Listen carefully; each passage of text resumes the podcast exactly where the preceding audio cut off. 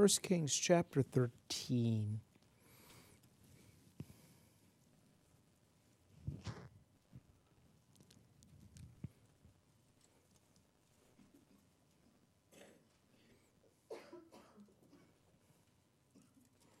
Did uh, anybody read ahead and read the chapter? Just groan, thank you. All right, right on. Good for you guys. Um, let's pray. Lord, we thank you for this time. We once again do lift up our nation before you, and we pray, God, for our nation to be united. Your word said that a house divided against itself cannot stand. And Lord, we've been heading in that direction for a long time as a country, as a nation. But we pray, Lord, that uh, we would come together, and more importantly, Lord, that our nation would turn to you once again, turn back to the foundations in which it was established, a nation, Lord, that feared you and kept your commandments. And Lord, I, pray that for our nation. I pray that there would be revival in our land in these last days that we're living in. We pray, God, that as we study your word, you'd speak to our hearts, apply the lessons that, that we need to, to know and to do in our lives, Lord, and uh, Lord, that we would just look up because our, uh, our redemption is near. And we just ask you these things in your mighty name, Lord Jesus. Amen. In the previous chapter, God has established um, Jeroboam as the king, the nation is divided. The nation of Israel is divided into two kingdoms the northern kingdom of Israel, which is made up of 10 tribes, and the southern kingdom of Judah. And the thing that God does, just by reminder, is that He is wanting to do, in a sense, the same work through Jeroboam that He has done through David. And again, all of this is because of Solomon's idolatry. All of this is because of of Rehoboam's inability or unwillingness to listen to the wise counselors and basically to go his own way and do his own thing. So the, the, the nation is divided. The problem is, is that Jeroboam, out of fear, establishes idolatry in the northern kingdom. And as a result, we're picking up where, again, to Jeroboam has done this, and now God is going to pronounce judgment against Jeroboam because of that. And verse 1 opens and it says, And behold, there came a man of God out of Judah by the word of the Lord unto Bethel, and Jeroboam stood by the altar to burn incense.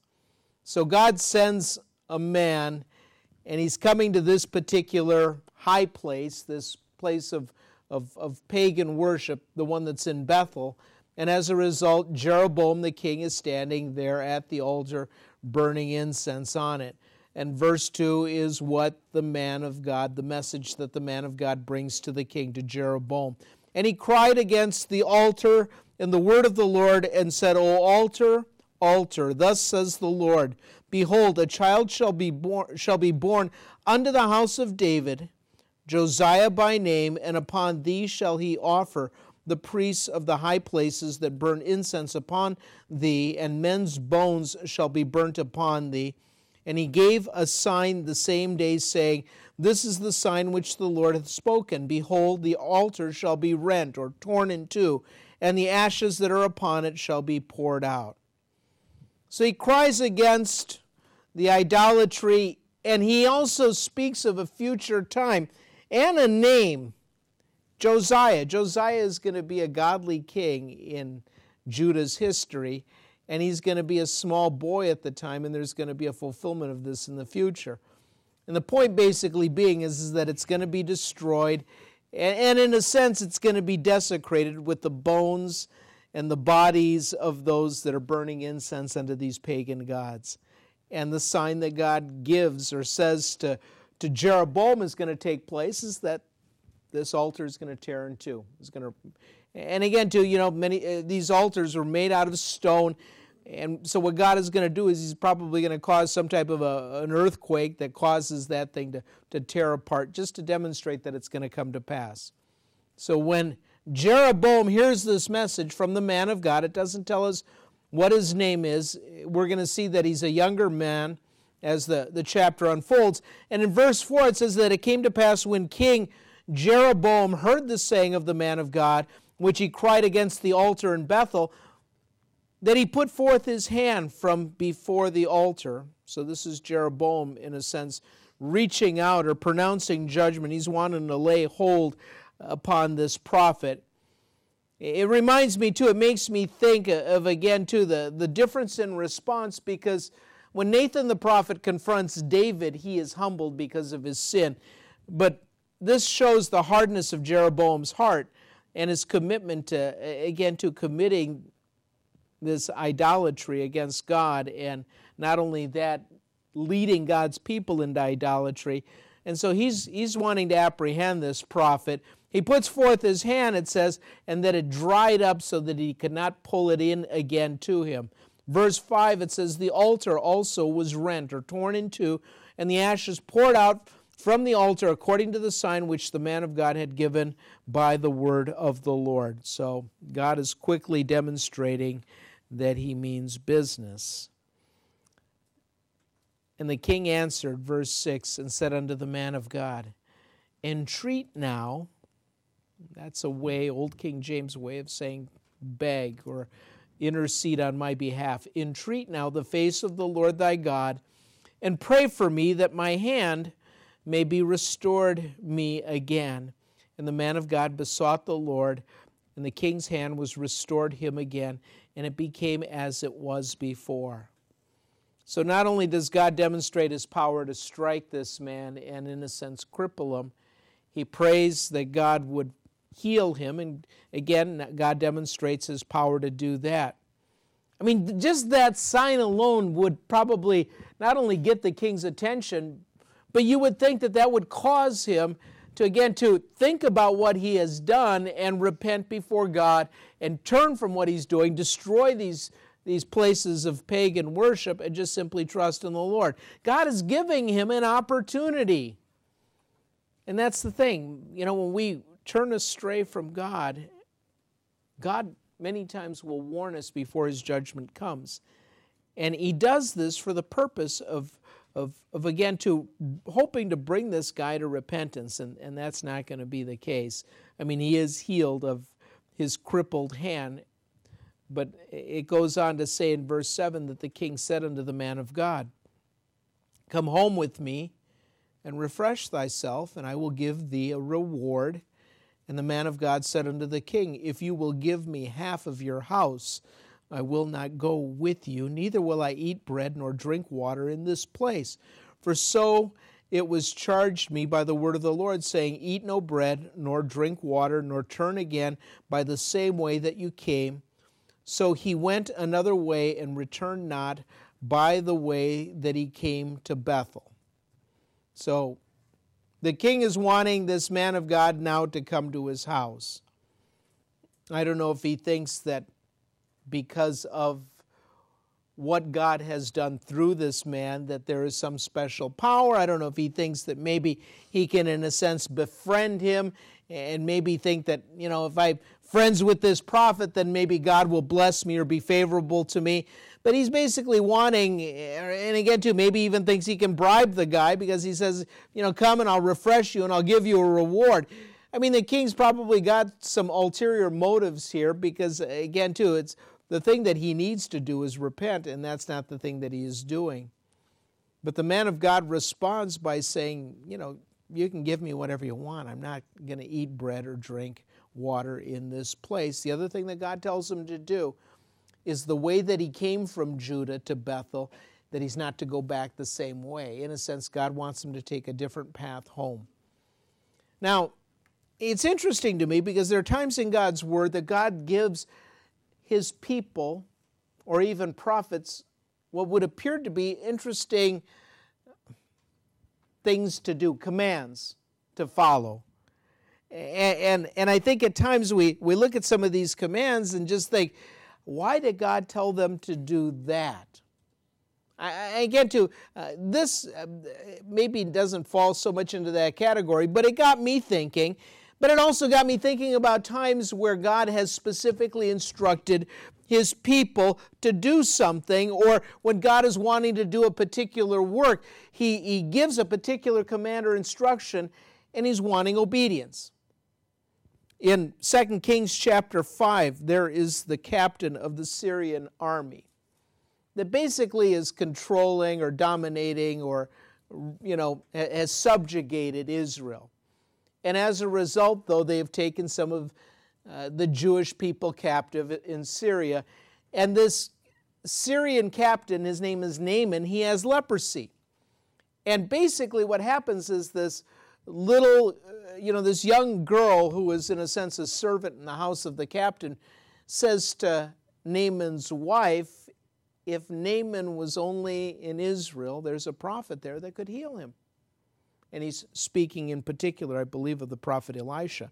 You know, if he was just there, this prophet could heal him. And, and basically, when word gets to Naaman, and then Naaman comes before the king, tells the king, I, I think that there's a possibility I could be healed from the leprosy if you just send me to Israel. And so Naaman goes to the king of Israel, and he's got gifts too. He's wanting to, in a sense, pay for this healing that he's hoping to get. And basically, the king of Israel is thinking, What are you talking about? There's no way I can heal you.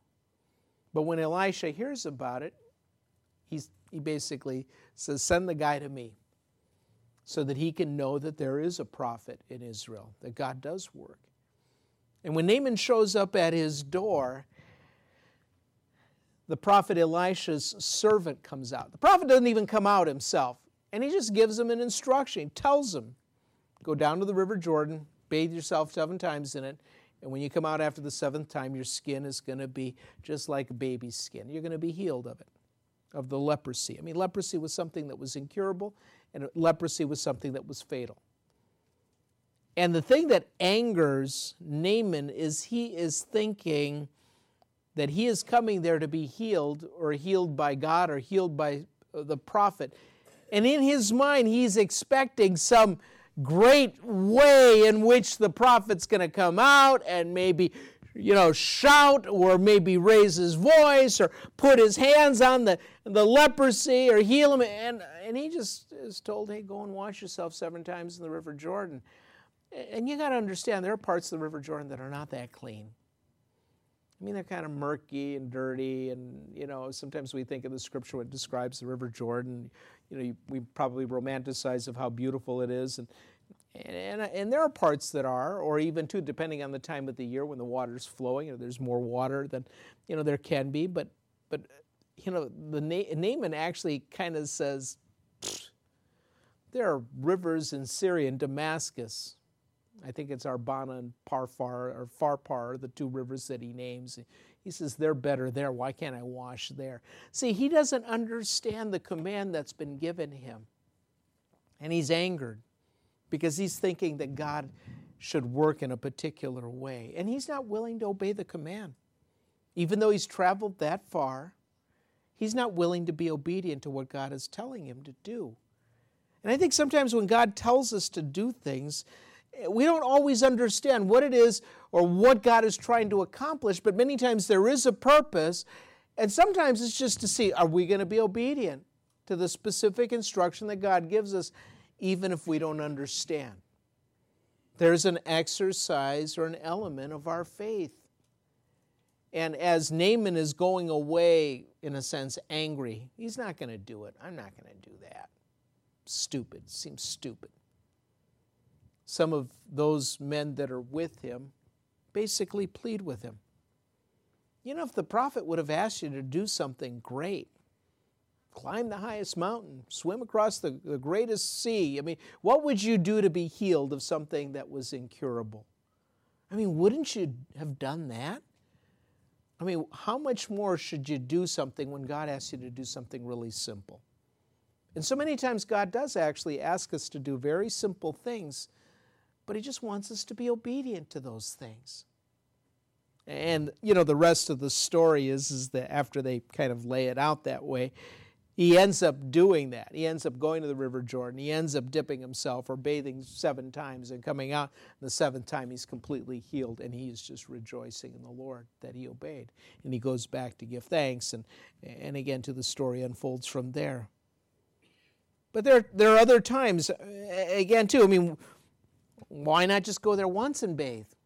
I mean, why not? I mean, again, too, you know, you could you could probably apply that to just about any command that God gives. I mean, you could question or you could say, why this or why that? I mean, why put the blood on the doorpost of the house? I mean, what does that do as far as averting the judgment of God when the children of Israel were in Egypt and the angel of death was passing over? I mean, so much. Again, too, why put our trust in what Jesus has done on the cross? See, there's an element of faith. God is the one that has chosen to work in that particular way, and what's required on our part is not only obe- obedience, but faith to trust God and know that He knows what He's doing when He gives us a specific instruction. You know, uh, other places, Joshua, he's instructed to march around Jericho seven times. Why not just march around it once? I mean, why march around it at all? Why couldn't God just simply, you know, if they prayed to Him, why didn't God just make the walls fall down then? And again, too, there's an element of of trusting God, obedience, and also to we're uh, fulfilling the things that God is telling us to do. Stephen in the book of Acts is instructed to go to this remote place in the desert of Gaza, and he's not even told why.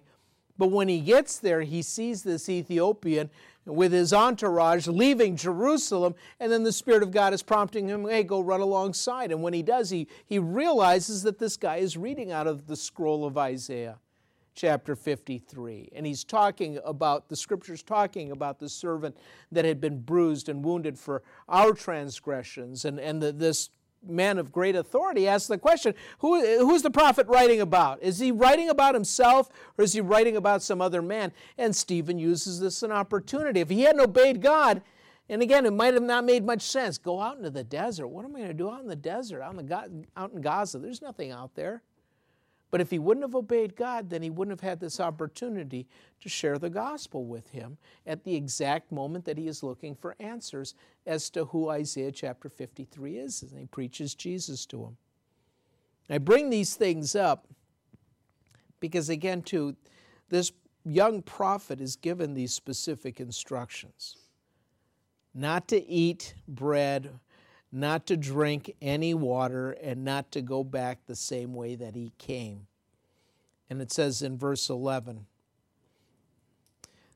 There dwelt an old prophet in Bethel, and his sons came and told him all the words or the works that the man of God had done that day in Bethel, the words which he had spoken unto the king them they told unto their father. Now, and actually, one more thing I want to touch upon then, and it's the fact that the younger prophet is told not to eat bread or to drink any water. Why? Sometimes you can ask the question why and you can understand, but why would he be told not to eat any bread or not to drink any water? And I think there's a, you can actually kind of reason this out because you, you think in the scripture at times there are places where one of the things that, again, too, we see mentioned in the scripture is that when a person eats and drinks with someone else, it represents a, a, fellowship, an intimacy, of breaking of bread together. There was that belief that if you ate the same thing that I ate, that we are digesting the same loaf of bread or the same piece of meat together, and it's becoming an assimilating part of us and as a, uh, into us, and there's a oneness that, in a sense, we experience. As a result, the Jewish people would go to great lengths, or they basically wouldn't eat with somebody that they knew was a sinner or that was a Gentile, because again, they didn't want to feel like they were in close, intimate fellowship with someone who was either a sinner or a Gentile. Remember in the book of Acts when Peter had gone into the house of Cornelius and he has to, uh, he, he ends up not only preaching the gospel, but eating and drinking with them. And when he comes back to, to Jerusalem, he has to explain, you know, to the, to the believers, not to the Jewish council. He has to explain to the other believers why he went into the house of Gentiles. So in the scripture, you constantly see this eating and drinking, and it's something that represents, like I said, uh, an intimacy. It represents a fellowship, it re- represents communion. And here's the thing by the prophet being told by God not to eat or drink, basically what God is pronouncing against the king and against the tribes is that the fellowship has been broken because of their idolatry that until there's some type of repentance and restoration, and really, it reminds me of when we take communion. You know, the scripture warns of taking communion in an unworthy way, that we're to examine our hearts. We have to confess our sin. And again, to deal with the sin issue first before we can be in a right relationship with God and then enjoy communion with God intimacy, relationship, fellowship. And what the prophet is told not to do is not to eat bread or drink water and again, too, I think it, it's God saying to not only the king, but to anybody that's there, God has broken off his fellowship with them. Again, all of these things are for the purpose of trying to bring about a conviction and to bring about repentance. I mean, it should make them realize that God is wanting to restore that, but what needs to take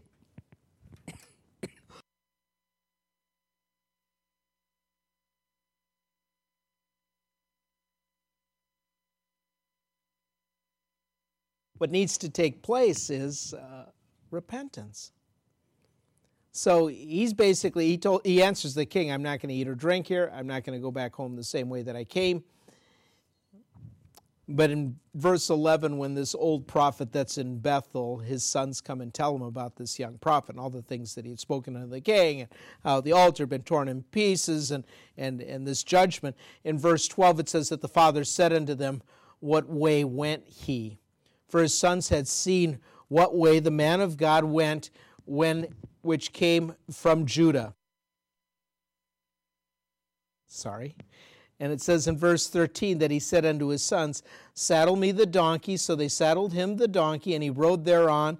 And he went after the man of God, and found him sitting under an oak. And he said unto him, Art thou the man of God that came from Judah? And he said, I am. Now, one thing I think of too, and this has to do then with the young prophet, the, the man of God, who's told not to eat any bread or to drink any water. One thing I think, though, too, is if you're not allowed to drink any water, then that, in a sense, there would be, if it was me, a sense of urgency in fulfilling the task that God has committed to me. If I can't eat or drink anything while I'm in Bethel, then I'm going to go up to Bethel, do what God's called me to do, and I'm going to head back as quickly as I can so that, once again, I could eat or drink. Now, it doesn't tell us why he is sitting here under an oak tree. Again, too, it may be that as a result he's weakened and he needs to get some rest, or maybe it's the, the hottest part of the day and he's not wanting to travel during the heat of the day. And so, again, too, he's waiting until it cools down a bit. But it does tell us that then this older prophet finds him, asks him the question, Are you the, are you the prophet? And he says, I am.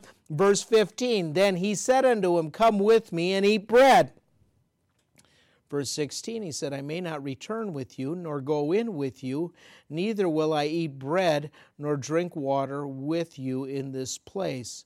For it was said unto me by the word of the Lord that you shall eat no bread, nor drink water there, nor turn again to go by the way that you came.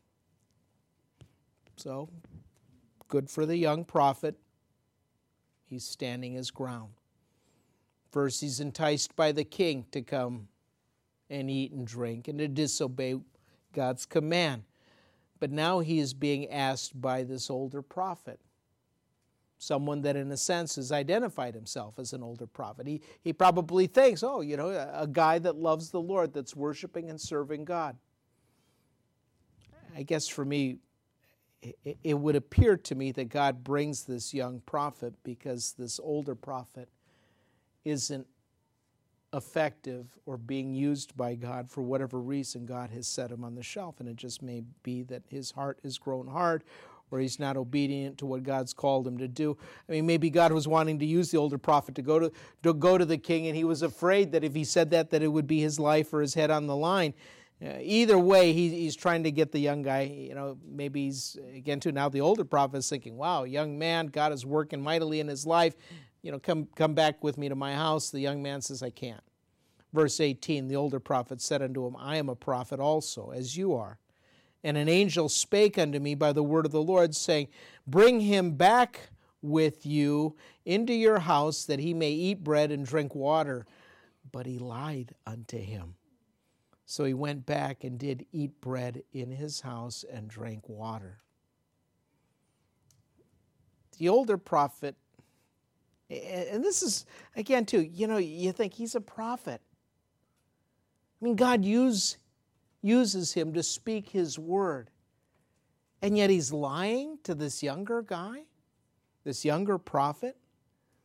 And again, I, I don't know what his motivation is other than, you know, he just knows how mightily God is working in this young man's life, and maybe he just simply wants to have fellowship with the guy, or maybe it thinks, he thinks back to when he was a younger man and he was obedient to things that God was calling him to do and how God was working in his life, and maybe he just wants to, in a sense, experience that or be renewed in that. Either way, he, he resorts to lying to get this young man to come to his house. And there's a problem, obviously. I mean, this guy is saying that an angel told me the word of the Lord. I mean, he's misrepresenting God. He's not thinking about the consequences to this young man.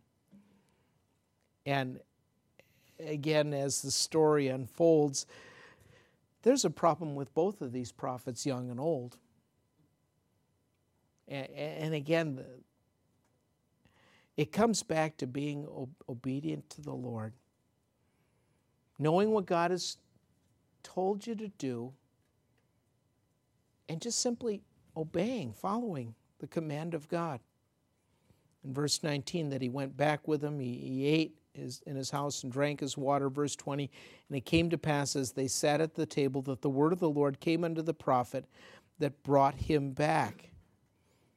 Verse 21 He cried unto the man of God that came from Judah, saying, Thus saith the Lord, For as much as you have disobeyed the mouth of the Lord, and have not kept the commandment which the Lord your God commanded you, but came back and has eaten bread and drunk water in this place, of which the Lord did say unto you, Eat no bread and drink no water, your carcass shall not come into the sepulchre of your fathers. See, what has happened now is because of this young man's disobedience, he has ruined the picture or, or the illustration that God is wanting to demonstrate his judgment of broken fellowship. He, he's ruined it because he came back and he ate and he drank. It's like Moses, and again, too, the second time that the children of Israel are just clamoring for water. The first time, you know, God had told Moses to go out and speak to the rock, and when he did, water flowed out of the rock.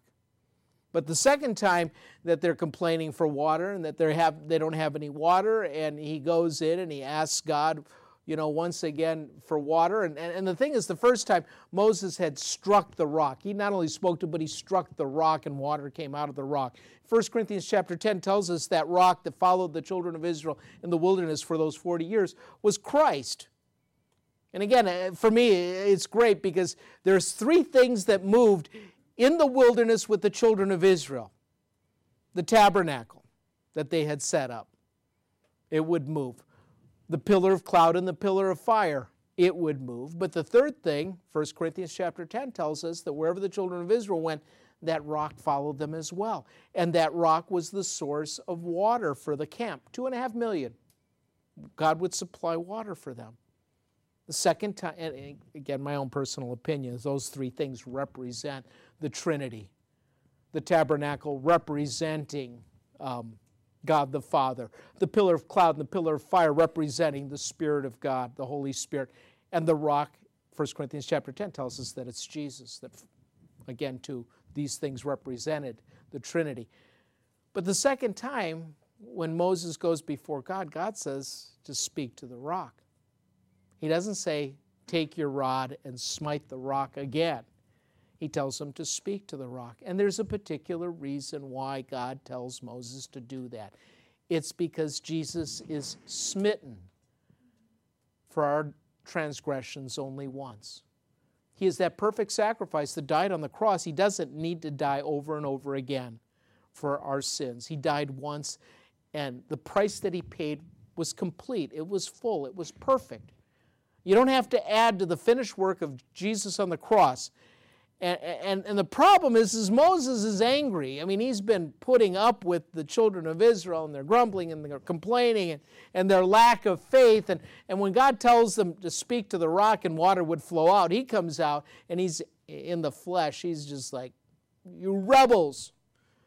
You know, do we have to make water come out of the rock again? And instead of just speaking to the rock and asking God to cause water to flow from the rock, he smites the rock again ruining the picture that God was wanting to demonstrate to his people.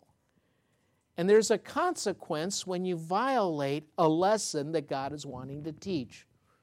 And the consequence for Moses is somewhat severe. Hey, you'd think, well, you know, come on, Lord, everybody loses their temper every, temper every now and then, right? I mean, the Bible says to be, sing, uh, be angry and to sin not. I mean, isn't it okay? I mean, every now and then we get angry about things, or every now and then, isn't our anger, you know, sometimes we'll say it's a righteous anger. But, but the, the, the consequence of Moses ruining this lesson that God has for his people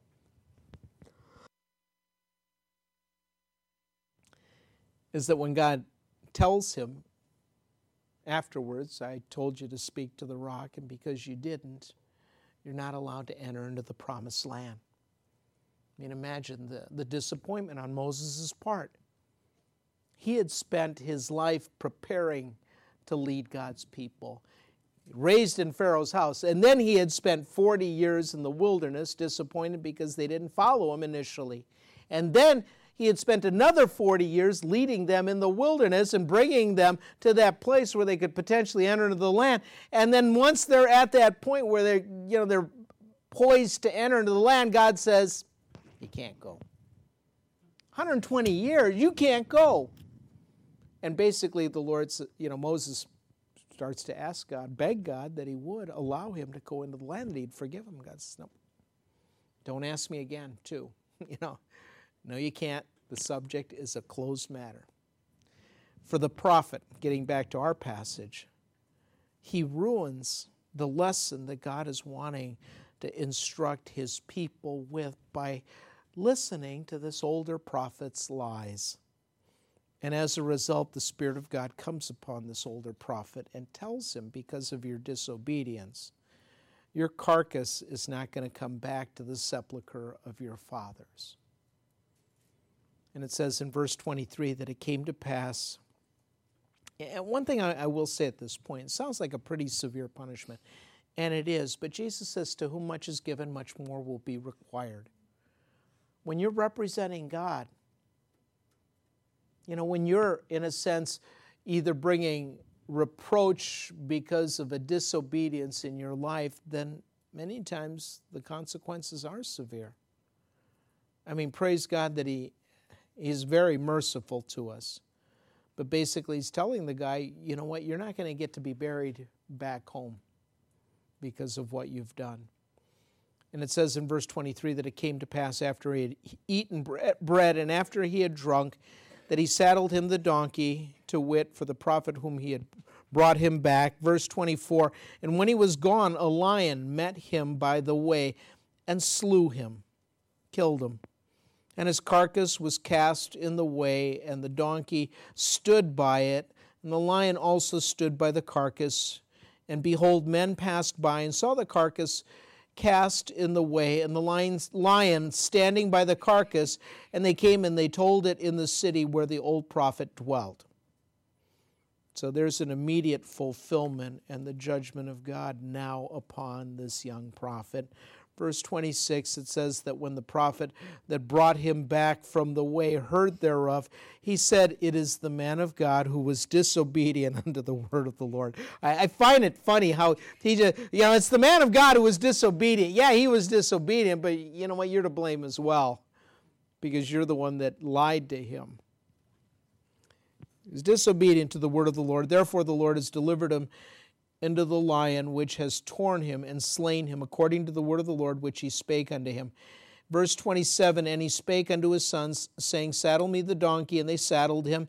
And he went and he found that his carcass cast in the way, and the and the donkey and the lion standing by the carcass, and the lion had not eaten the carcass nor torn the donkey. Again, it is a super, it's a sign, if you will, because again, the lion typically, if a lion's going to kill someone, he's going to not only kill him, but he's going to eat him. But because the lion doesn't eat the prophet and the lion doesn't attack the donkey, it is plain that God is the one that is, in a sense, responsible for this guy's death or the judgment that's come upon him for his disobedience. Verse 29, it says that the prophet took up the carcass of the man of God and laid it upon the donkey and brought it back. And the old prophet came to the city to mourn and to bury him. And he laid his carcass in his own grave, and they mourned over him, saying, Alas, my brother.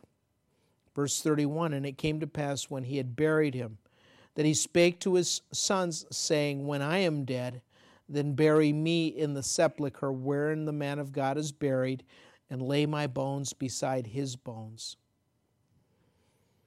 For the saying which he cried by the word of the Lord against the altar in Bethel and against all the houses of the high places which are in the cities of Samaria shall surely come to pass even though the man of God is disobedient, and even though the young man of God dies as a result of his own disobedience, it doesn't negate the fact that God is still going to do what he said he's going to do through the young man.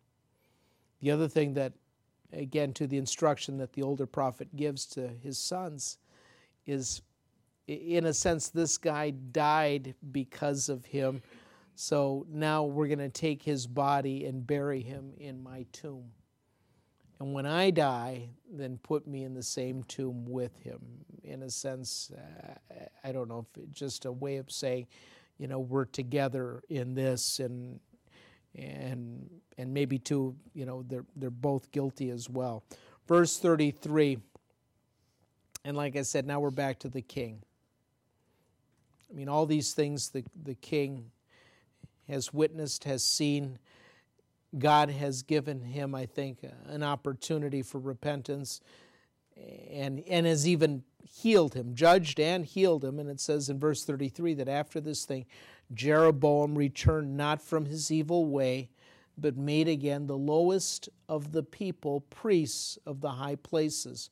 Whosoever would, he consecrated him, and he became one of the and became one of the priests of the high places. And this thing became sin unto the house of Jeroboam, even to cut it off and to destroy it from off the face of the earth.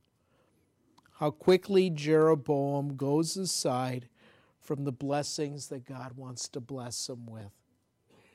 Jeroboam is going to be the standard, in a sense, from this point forward because his name is constantly going to be referred to because he's the one that introduces idolatry. He's the one, in a sense, that he's referred to as kind of how bad the kings of Israel are. Whether or not they, they did just as bad as Jeroboam the son of Nebat, or whether, again, too, they didn't do as bad as Jeroboam the son of Nebat. But when it comes to, again, to his sinful life and his disobedience and his worshiping of these false gods, he is forever going to be named. And we'll see this throughout the scripture, his name constantly coming up as the standard because of his refusal to repent and to get right with God. And God is merciful. The Bible says that God's mercy rejoices over his judgment. God would rather show mercy. But what's necessary is repentance recognizing what we've done and turning 180 degrees from that and walking in a right relationship, in fellowship, in communion with God.